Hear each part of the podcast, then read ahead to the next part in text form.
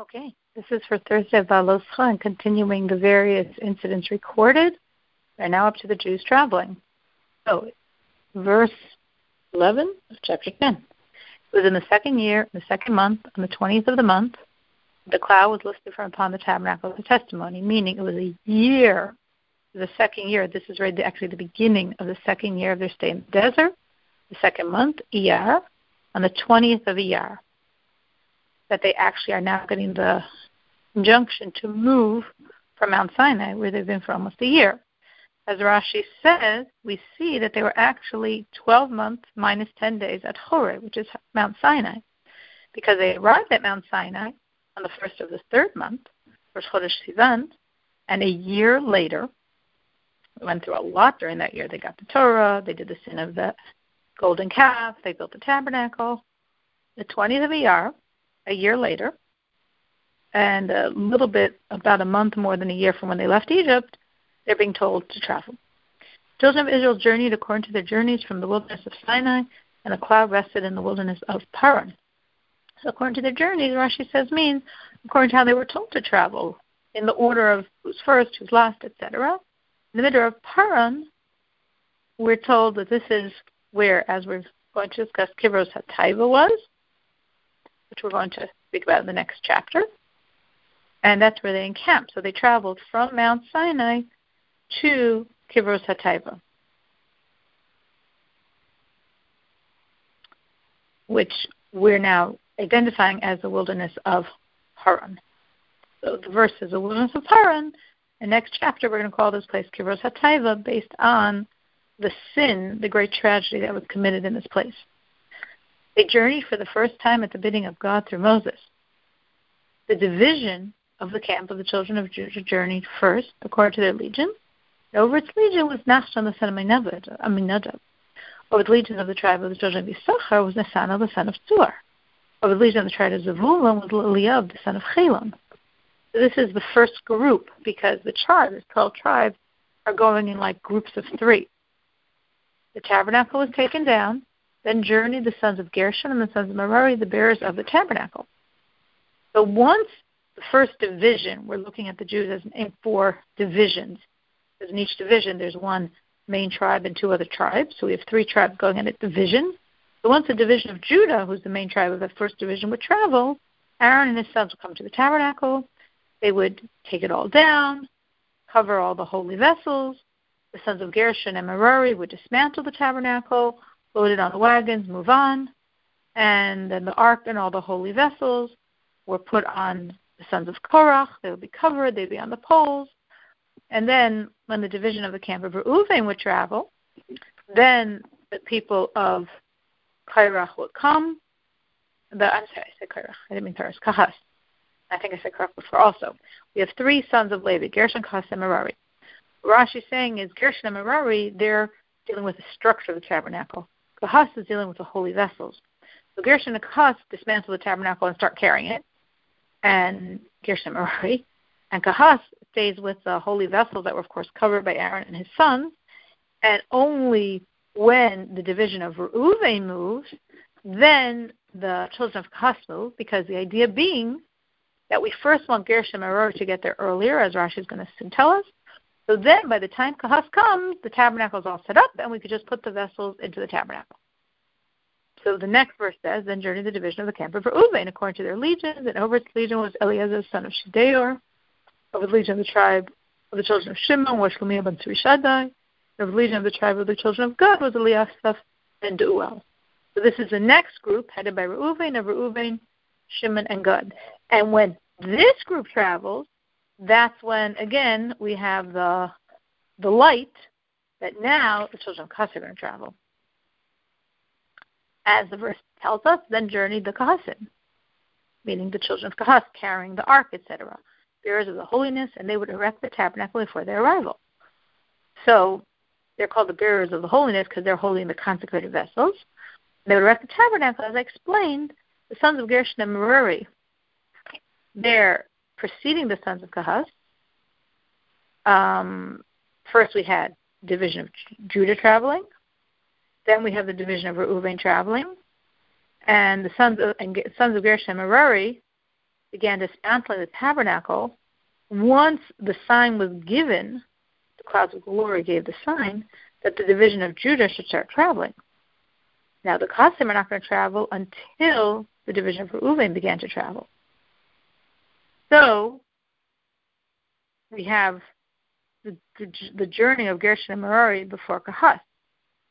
So Gershon and Merari are traveling among the division of Judah, and then we have the division of Reuven, and then we have Kahath. So you notice there's two divisions because there's Judah at the same time as Gershon and Merari, and then Reuven, and then Kahath.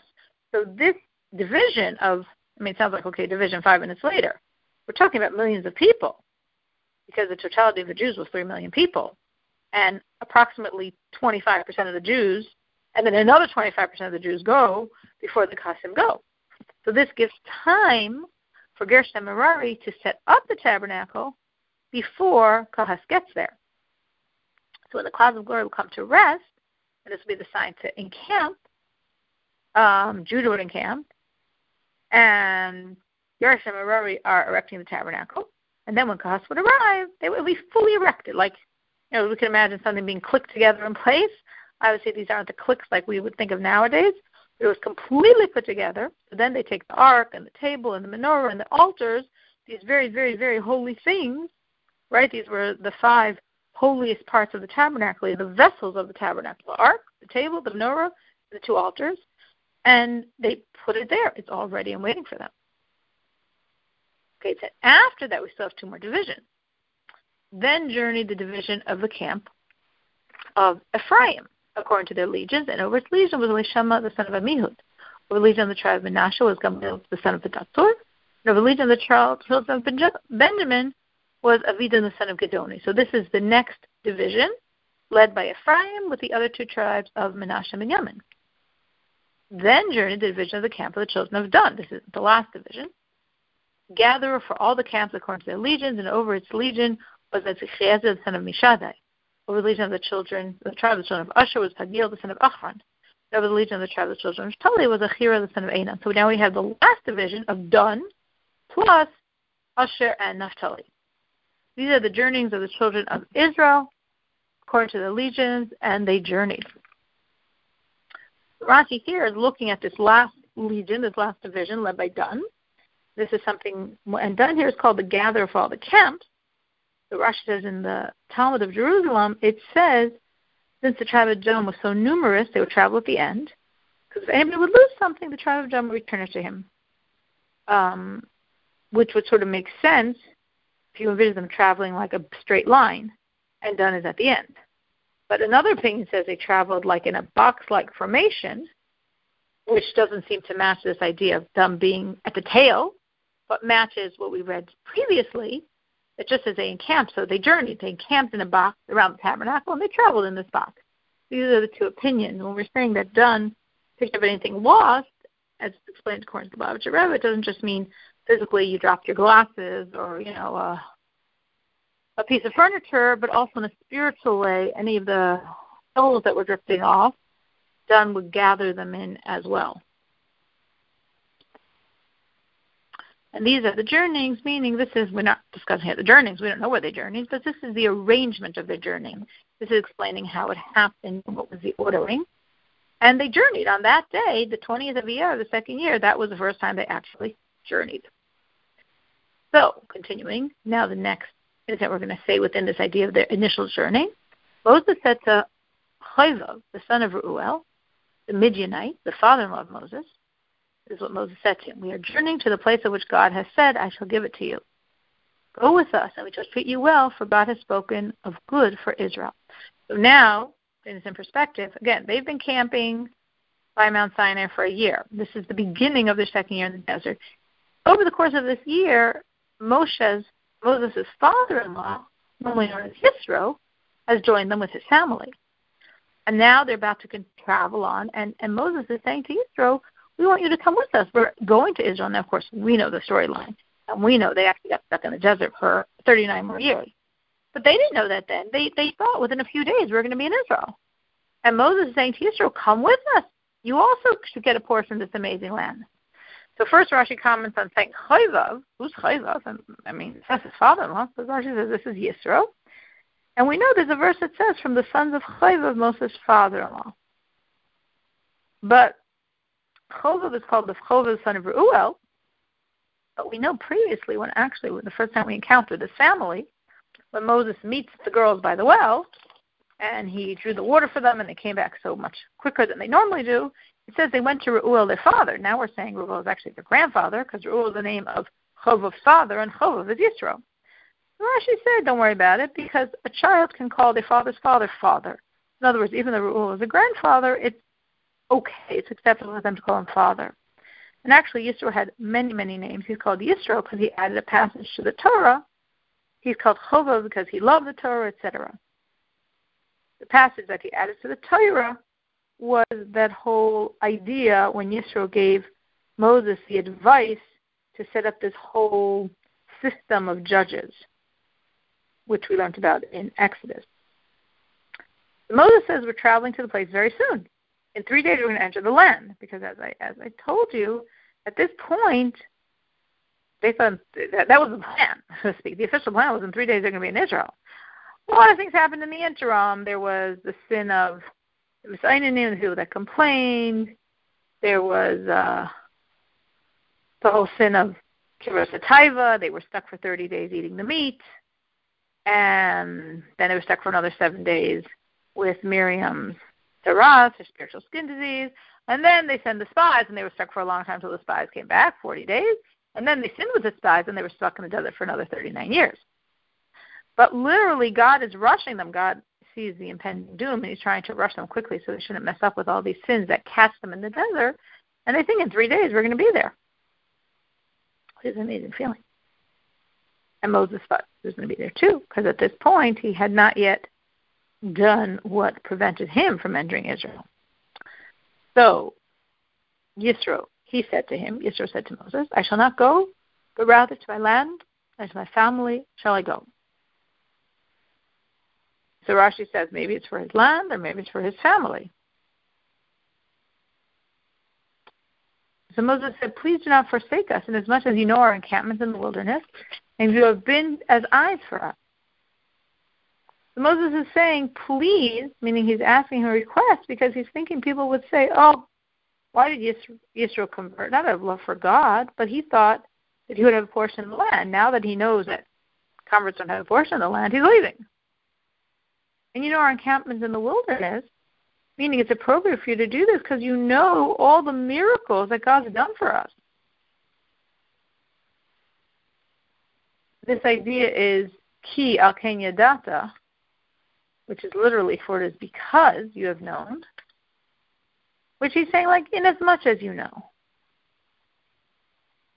And you've been to us for eyes. So there's two explanations Rashi gives here. One he says in the past, is past tense. Or he says it's actually about the future. Because in every manner you're gonna that's gonna be hidden from our eyes, you'll enlighten our eyes. Or a third explanation, you're as dear to us as, as our own eyes. Because, of course, we have a special commandment to love, to hold very strongly to the convert. Continuing the verse, and it shall be that if you come with us, then with that goodness which God will benefit us, we will do good for you. Meaning, what's he talking about? Our sages say that we're talking what's the good that God's going to do for them because the land of Israel. Well, what does that have to do with Israel? He's a convert. The land of Israel wasn't given to converts. But there was very special land in Yericho. Not in the city of Yericho, which of course cannot be rebuilt after it was destroyed, but like in the pasture land of Yericho. 500 amos by 500 amos. Very rich, rich land. And they said, hmm, we're going to put this land aside because we know we're going to build a temple. The temple was built for over 400 years after the Jews entered Israel. But we're going to build a temple which means there's going to be a certain piece of land that someone has that we're going to take from him because it's not going to be his land to build his house or to have his fields or pastures. It's going to be the land for the temple. So this person is going to be landless. Well, that's of course it's very nice that he's able to dedicate his land to the temple, but that doesn't seem fair. What's going to be with his land? So when we take the land and use it for the temple, we are going to give this person with this amazing, beautiful pasture land of Abd In the meanwhile, though, before the temple is built, who gets this land? So, well, no Jew can get it because every Jew was given his own portion. Why should a Jew get a second portion? Like, that's not fair. So until the temple was built, they gave it to the sons of Yericho, and they tended it, which means they benefited from it, for over 400 years until we have the grounds of the temple, which also were 500 by 500 amos. And when they were given to the temple, then this land was given to them.